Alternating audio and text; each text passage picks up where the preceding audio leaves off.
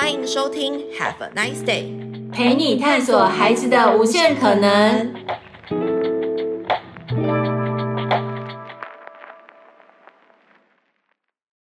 Hello，各位亲爱的听众朋友们，大家好，欢迎来到今天的尼奥妈的玩出好实力时间，我是尼奥妈。今天邀请到的超级大来宾是 Round Round 工作室的店长。嗨，掌声欢迎！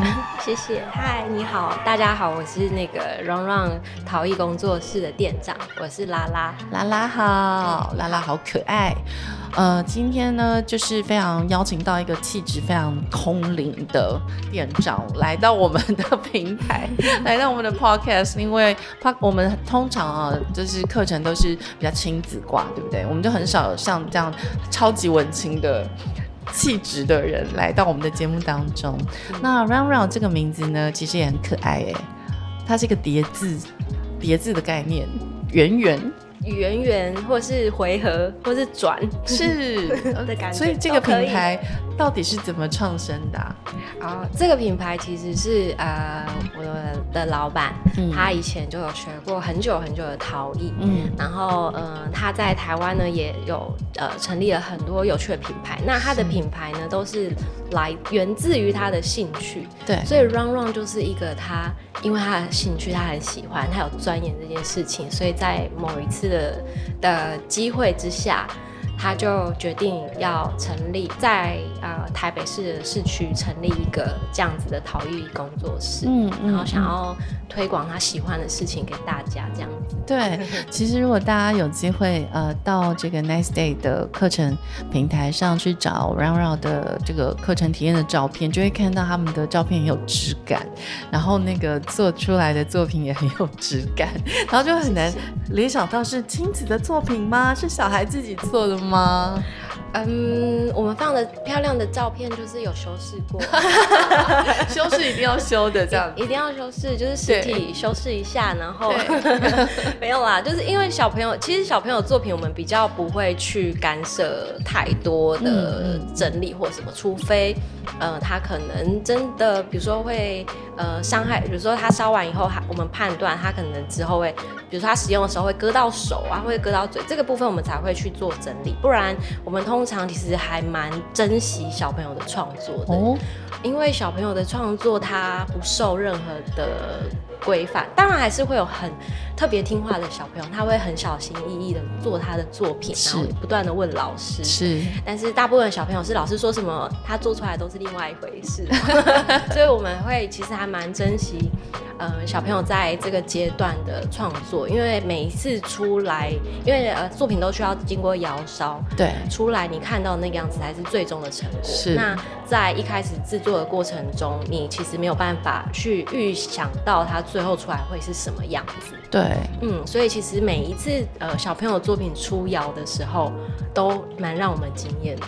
这就是做陶好玩的地方。嗯、对。就是不知道它最后会变怎样。对，都不知道，但那个。过程就是也蛮有趣，就是小朋友各种聊天，然后最后做出来的东西，就是会觉得这就是想象力，这是大人现在很有时候蛮缺乏的，非常缺乏。我觉得我忘记我前几天跟谁聊到大人想象力这件事情，呃，就是其实大人一几乎可以说是进社会之后就放弃想象力了。我们觉得我们已经想象力完成，然后我们已经达成我们进社会的目的。就是 工作，对，除非你的工作跟创意有关，不然基本上一般的人是很少会运用什么想象力的。然后，那所以小朋友其实他们呃在这个阶段啊，他们就是各种创意，各种呃想要捏塑，不管是捏塑他们自己，或是捏塑这个手上的这个物件啊艺术品，嗯，他们都是应该是很尽情尽兴的去做。对，而且他们呃很大的不同是，他们觉得这件事情，因为土嘛，平常你去摸地板，或者是说摸到，妈妈就会说，哎，赶快去把手洗干净。对，但这边的话，他们会把泥弄在身上，然后不会有人阻止你。是，所以他们有的时候，呃，我们在办营队的经验里面，其实也不多，但是。在这几次的经验里面，其实他们在很开心的过程中，我们也获得蛮多的。嗯，就会想说，就是我们也不会阻止他们，但是看他们头发、脸啊，然后都是泥的时候，他们反而很开心。对对，所以其实这也是营队带给我们一个比较没有想象过的结果。有时候就是弄脏啊，真的很开心耶。对啊，他们真的会弄得很脏，哦，很脏，我知道，很惊人。对，可是我看你们的那个资料里面，就是你们的东西有课程是，比如说我做一个杯子啊，嗯、就是一些功能性的，对对，嗯、实用的物件。嗯、那小朋友的部分呢？嗯，因为我们通常我们在办营队的时候，我不知道这个可以讲，我们每次都会想说，我们还是有把大人的想法。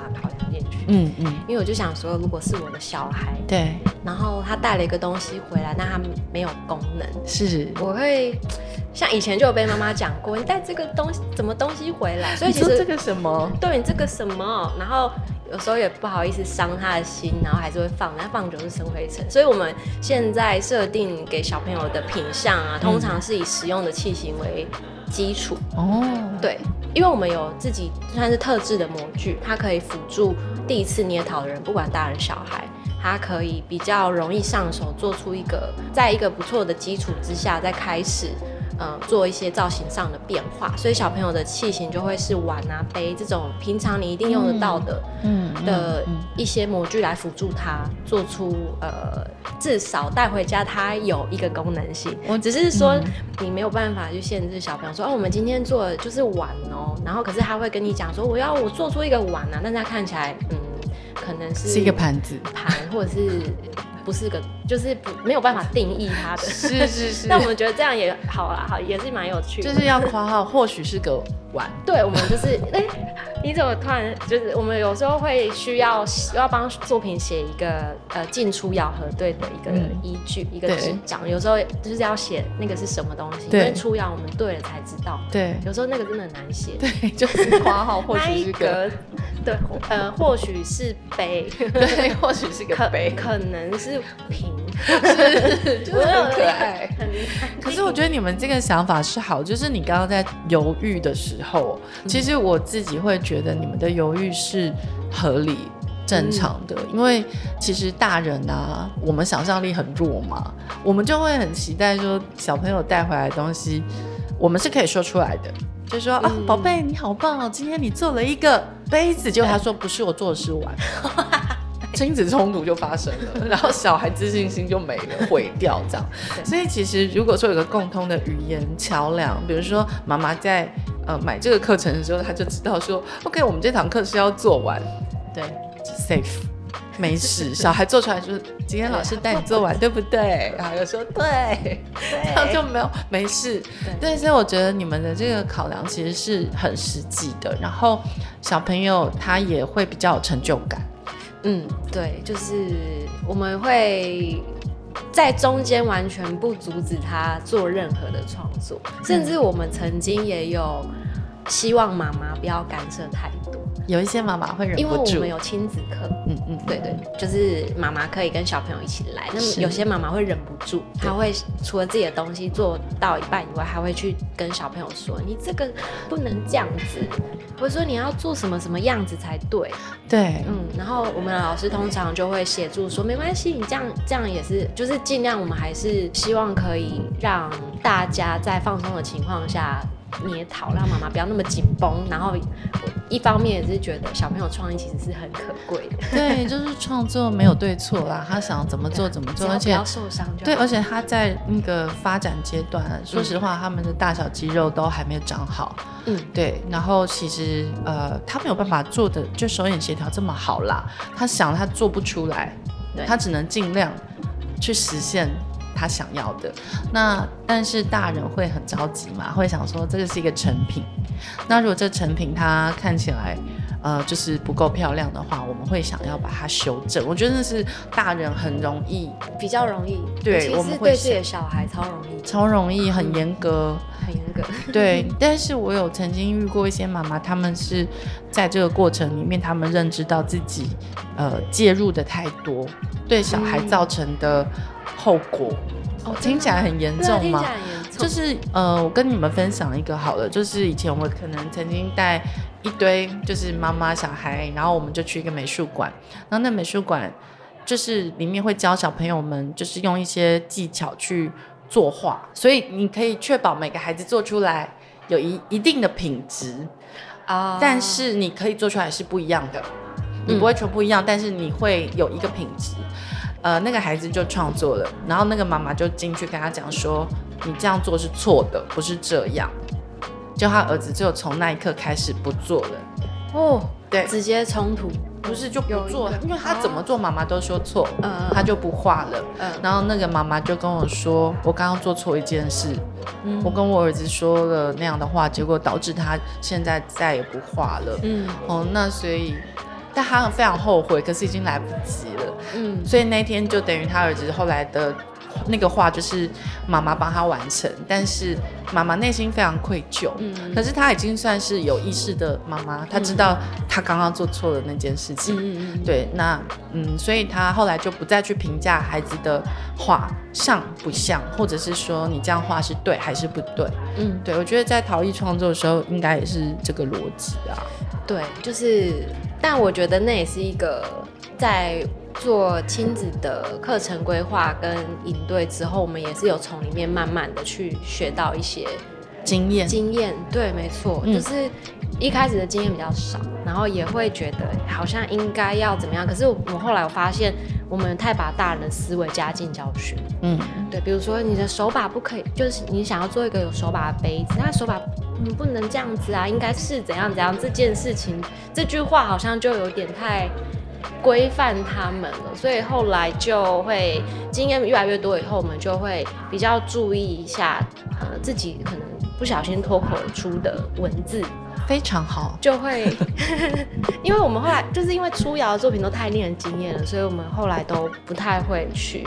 对，我们觉得那是一个很，他以后做不出这样的东西，对，他只有现在才可以，当下对不对？对啊，所以我们也会从他们的创作里面也学到很多，就是一些比如说哦，手把其实这样也可以，不错，嗯，有时候也会秀一些，嗯，像我觉得最有趣的是，很像是小朋友本来就会被小朋友吸引嘛，出去的时候会会这样。所以呢，小朋友作品也特别容易吸引小朋友。嗯，当妈妈带着小朋友来的时候，可能他们对于看过很多的呃碗啊、杯啊、盘子啊，他们可能都没有感觉。可是你一拿小朋友作品出来的时候，他们就会觉得哇，我也要做这个，就是他们好像就非常有共鸣。那其实那个东西你根本就是你就会呃无法解释它是什么。嗯嗯嗯，小朋友懂。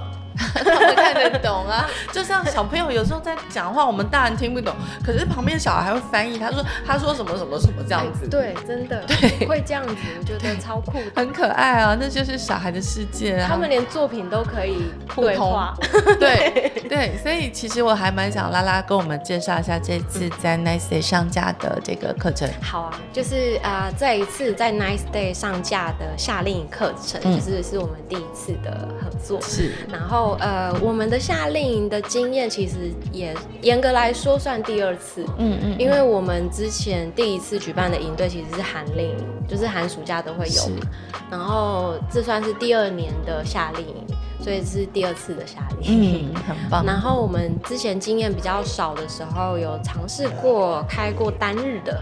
然后也有三天的，也有两天的。三天，哦，三天的超累的。累，听到就是一个累。对，但是呃，想要参与三天的小朋友，对他们来说，呃，我不确定是不是有有有给他们更多的新鲜感。嗯。但是呢，呃，学就等于是我，但我没有发现两天的。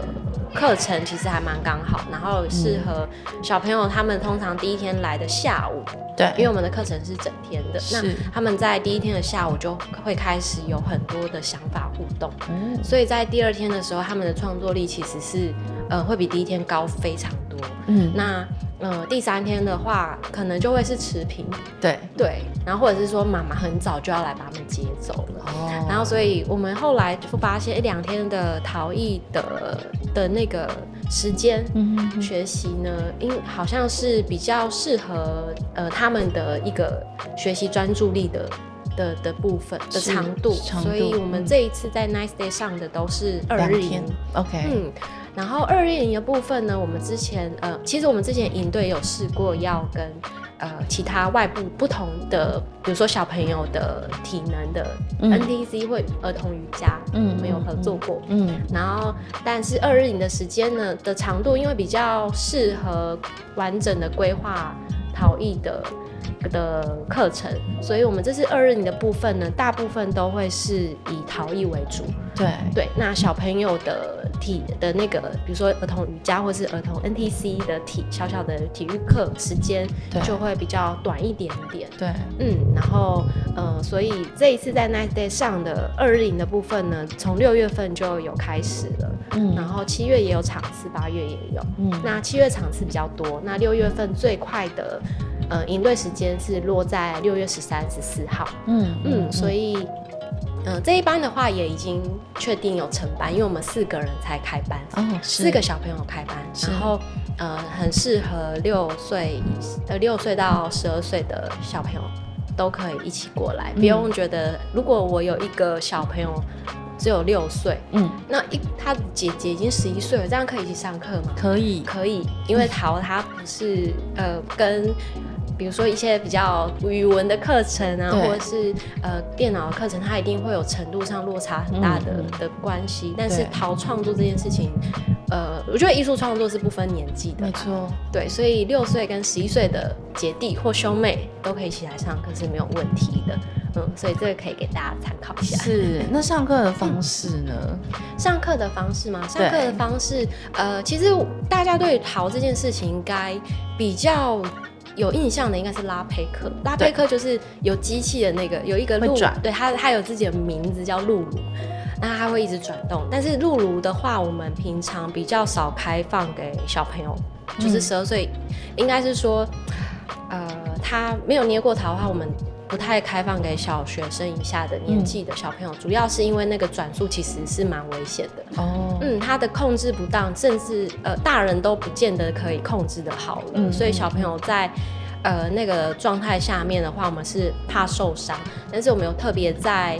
那个夏令营的时候有规划专属于小朋友的拉胚课，嗯，所以那个班这样夏令营的拉胚课就只会有小朋友，他不会跟大人混上，嗯，因为大人跟小朋友的教学，尤其是拉胚是完全不一样的。OK，嗯，这跟安全性有关系，是非常好，因为家长很 care 这个。对，就是我们目前如果小朋友是真的很想学呃拉坯。的话就可以参考夏令营的时间这样哦，夏令营很不错。对啊，那其他的课程的规划呢？我们也是也是一样会以就是比较呃实用的器型为主，但是呃就是比如说碗盘杯为基础。不过我们会在第一天的时候以碗盘杯为基础的器型教育教他们基本的创作。对，这个只是先让他们熟悉陶。对，那他们在对于一些器材啊，或者是用具上面熟悉之后，当他们创作力大爆发的时候，我们有一些比较特殊的，比如说我们会叫他们做一些存钱筒，嗯，或者是他也不一定要做成一个洞存钱，嗯，他想要做成一个可以让妈妈放首饰的织物盒，老师也都会协助。对，我们之前还蛮多小朋友会做出意想不到的东西，因为他如果他愿意跟老师讨论的话，嗯，那我们也会比较倾向去引导小朋友说，那你们明天有没有想要做什么？嗯，或者是说，那你有想要送爸爸什么吗？嗯，对，我们可以教，就是比较不会是说，那我们今天就是要做一个什么？对对，具具体的。东西。对，对，比较不会去跟他们说，我们就是一定得做一个什么什么什么。嗯嗯，对，等于说第一天的状况应该就是说，让他们熟悉环境，熟悉工具，熟悉粘土，粘土嘛，算是陶土，陶土。OK，嗯，熟悉陶土这个素材。然后熟悉一些手跟他们共同作作用的过程。对对对对。对，然后第二天就是他们可以专心做他们想做的创作。对，因为通常老师在第一天的过程，那我们会先跟课表上面当然会写说，我们今天要做的是什么什么，因为那是要给家长看。对。其实我们会很多家长会想要知道，请问你们的营队是做出什么东西？对。然后甚至还会说，那我可不可以不要让我的小孩上什么什么器型？其实会有一些小家长会这样子，嗯、呃，然后但我们就是通常呃，在一开始的时候也是会有一些基本，那那个基本的设定其实是让小朋友呃，主要是让小朋友可以学到一些技巧，但是我们其实大部分的时间是会希望是跟他们讨论后，让每个人做出不同的东西，也是有的。那我可以问一下，什么器型是最受家长欢迎的吗？什么器型？我觉得只要跟他们说。哦，我们都是以实用的，他可以选他要呃做一个碗或做一个杯都可以的话，嗯、家长好像都可以接受。只要是杯子碗吃饭用的，对，喝东西的，可就是实用，实用就可以。他们希望小朋友带回去是实 是可以用的。是我觉得这很切实际啦，就，就是啊、呃，对，我们就是要。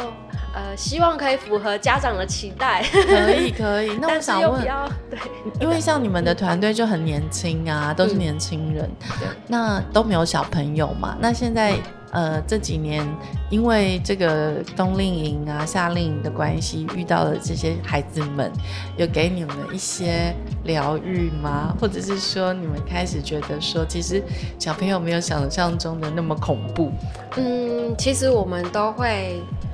预设他们恐怖，一定要预设恐怖的。对，我们预设他们恐怖这样子，是但是呃，就是你要有点像是你不要太期待，对，你就会觉得啊，天哪，今天来就是一群天使，是对。但是如果你过度放松的时候，你就会觉得哇，今天真的太累。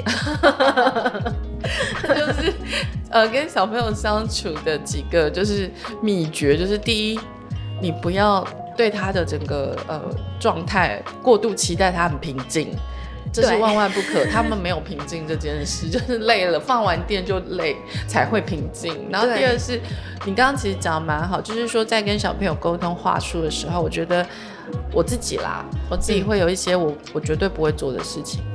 第，比如说第一个，我一定不会跟他说不可以，啊、我不会用不可以否定的任何言语当开头。嗯嗯嗯嗯。对，因为你跟他说不行，不可以，不要碰，他就想要碰，可以碰。你说不可以碰那个东西，就是他可以碰的，他完全就是相反词啦。比如说你觉得这个东西很危险，不要摸，嗯，你就跟他说，你可以把这个留在那里，让他很安静的在那边。比如说那工具很危险，你就这样跟他说。哇塞，我要学起来。对对，尽量用我们的想象力，对对对，我们的想象力就是用在这个时候。比如说那些工具都会讲话，嗯，就帮他们想台词。对，那些刀子啊，那些模具啊，那些会转的东西，他们都会跟小朋友讲话的时候会说什么，小朋友会很开心。真的吗？很开心啊，每个东西都会跟他讲话，oh. 他就无尽无限想象力开始，然后就哦，他们都有生命，所以我要尊重这些工具，然后嗯，我这样他会痛，然后我这样他会怎么样？所以这样蛮可爱的。是啊，是啊，所以我觉得那个过程其实大人跟小朋友都会某种程度得到一定的脑力激荡跟创意激发，就是因为你每次就是都要想一个新的那个脚本跟他们互动嘛，所以呃。我觉得那那个过程对大人来说其实是非常新鲜有趣的，也可以从他们身上学到很多东西。嗯，我我认同哎，因为我们现在呃收夏令营收的那个年纪的 range 比较广，对，从六到十二嘛。对，所以像有的时候比较大的姐姐，可能五六年级，他们就会比较听得进那个你跟他用大人的语气讲话，他会觉得。因为如果你是用可爱，他可能会觉得对，因为他们已经是社会化的人了，他们已经有学校的社会规范了。对对，所以就是有的时候我们带营队，然后就会跟小朋友讲话的时候是这个样子，跟大朋友讲话的时候是那样，就觉得我天哪，我真的是要分裂。是是是，是，就是你要就是一转头就是要立刻转人格，这样人格分裂。所以我说，我觉得那个对对你们应该是一个非常有趣的经验吧。嗯，我觉得对我们来说，就是对我们，嗯、呃，我们团队来讲，嗯、就是都是每一次的营队，每一个场次都是不同的体验的感觉。就是他们来体验，我们也是体验。是是是，孩子永远给你惊喜，真的是很没有一样的人。然后就是，嗯，我觉得呃，而且他们做出来的东西，一定也都有他们自己的姿态。对，反映他们的特质，没错。对，所以我觉得这些呃是美好的事情。嗯。嗯，我然后我有发现，就是因为像就我自己家里也有一些小朋友，嗯、然后也是小学生的年纪，嗯、然后呃我有发现就是嗯，来学陶的，他们他有时候妈妈一起把两个小朋友送来的，嗯、可能是一个有兴趣，嗯、一个没有，你就陪他来。对，可能是弟弟陪姐姐来，对，对，对，但是妈妈不可能就是接送。对啊，送去不同营队，妈妈接送很累，所以就一起送，就会很明显有一个是没有什么想法，就莫名其妙被送来那种。他有些会很安静，嗯，那可是在，在呃，我觉得创作这件事情好像都会引起小朋友沟通的能力，是，即使他一开始是很安静的小孩，对，但是他在下午的时候会开始渐渐的讲出他呃也想要做一个什么，因为他会被其他同学影响，对，然后就是渐渐比较敢。把他想象的东西讲出来，然后跟老师做沟通。嗯、我觉得这个是我们办营队的时候观察到的。嗯，就是尤其是两个小朋友一起来的，嗯，一个一定特安静，一个就是很有想法。是，对，所以我觉得这样的影响好像也是自己没有想过的事情。对，对啊，然后就会开始考虑，就是哎、欸，好像。呃，有一些小朋友，家里的小朋友就会觉得，哎、欸，他现在都很不喜欢表达，或者是比较不善于表达自己的想法，感觉应该要送去一些什么才艺班，就是学 去激发他的，对，就是艺术，对不对？创意，对，创作就会想要讲。是因为其实创作就是在说话，在表达，只是每一个人表达的工具不一样。有的人透过嗯陶艺，有的人透过作画，有的人对，有人唱歌，嗯，对，有的人就是肢体很厉害，他跳舞，对不对？对，每个人不同，所以其实就是形形色色的人嘛。这个社会就是很多彩多姿。嗯，那然然后我在想的是，让其实在做的是比较偏美学的养成。嗯，对。你想对台湾的家长说什么？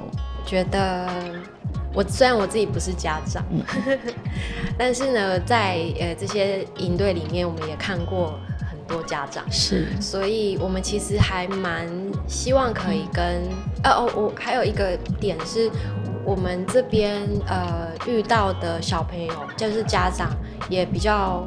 跟以前想象的不太一样，嗯、就是呃，台湾的学校、的、小学小学生也有，然后国际学校的小朋友也应该蛮多的，嗯，蛮多。所以呃，在不同类型跟属性的家长啊，我们其实还蛮。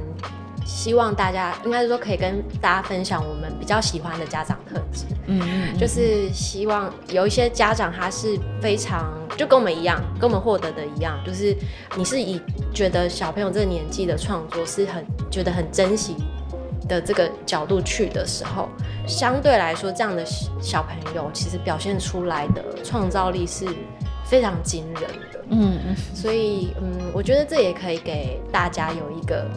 有一个学习，就是不只是我们，我们也想分享给其他的家长，就是说，嗯、呃，在很多时候，好像不要给小朋友太多的限制，是在不影响安全的状况下，不要给过多的限制，好像是呃蛮好的一个选择啦。因为我们毕竟我们也不太确定大家的家庭是什么样子，对对，但是呃，以我们的看法，呃。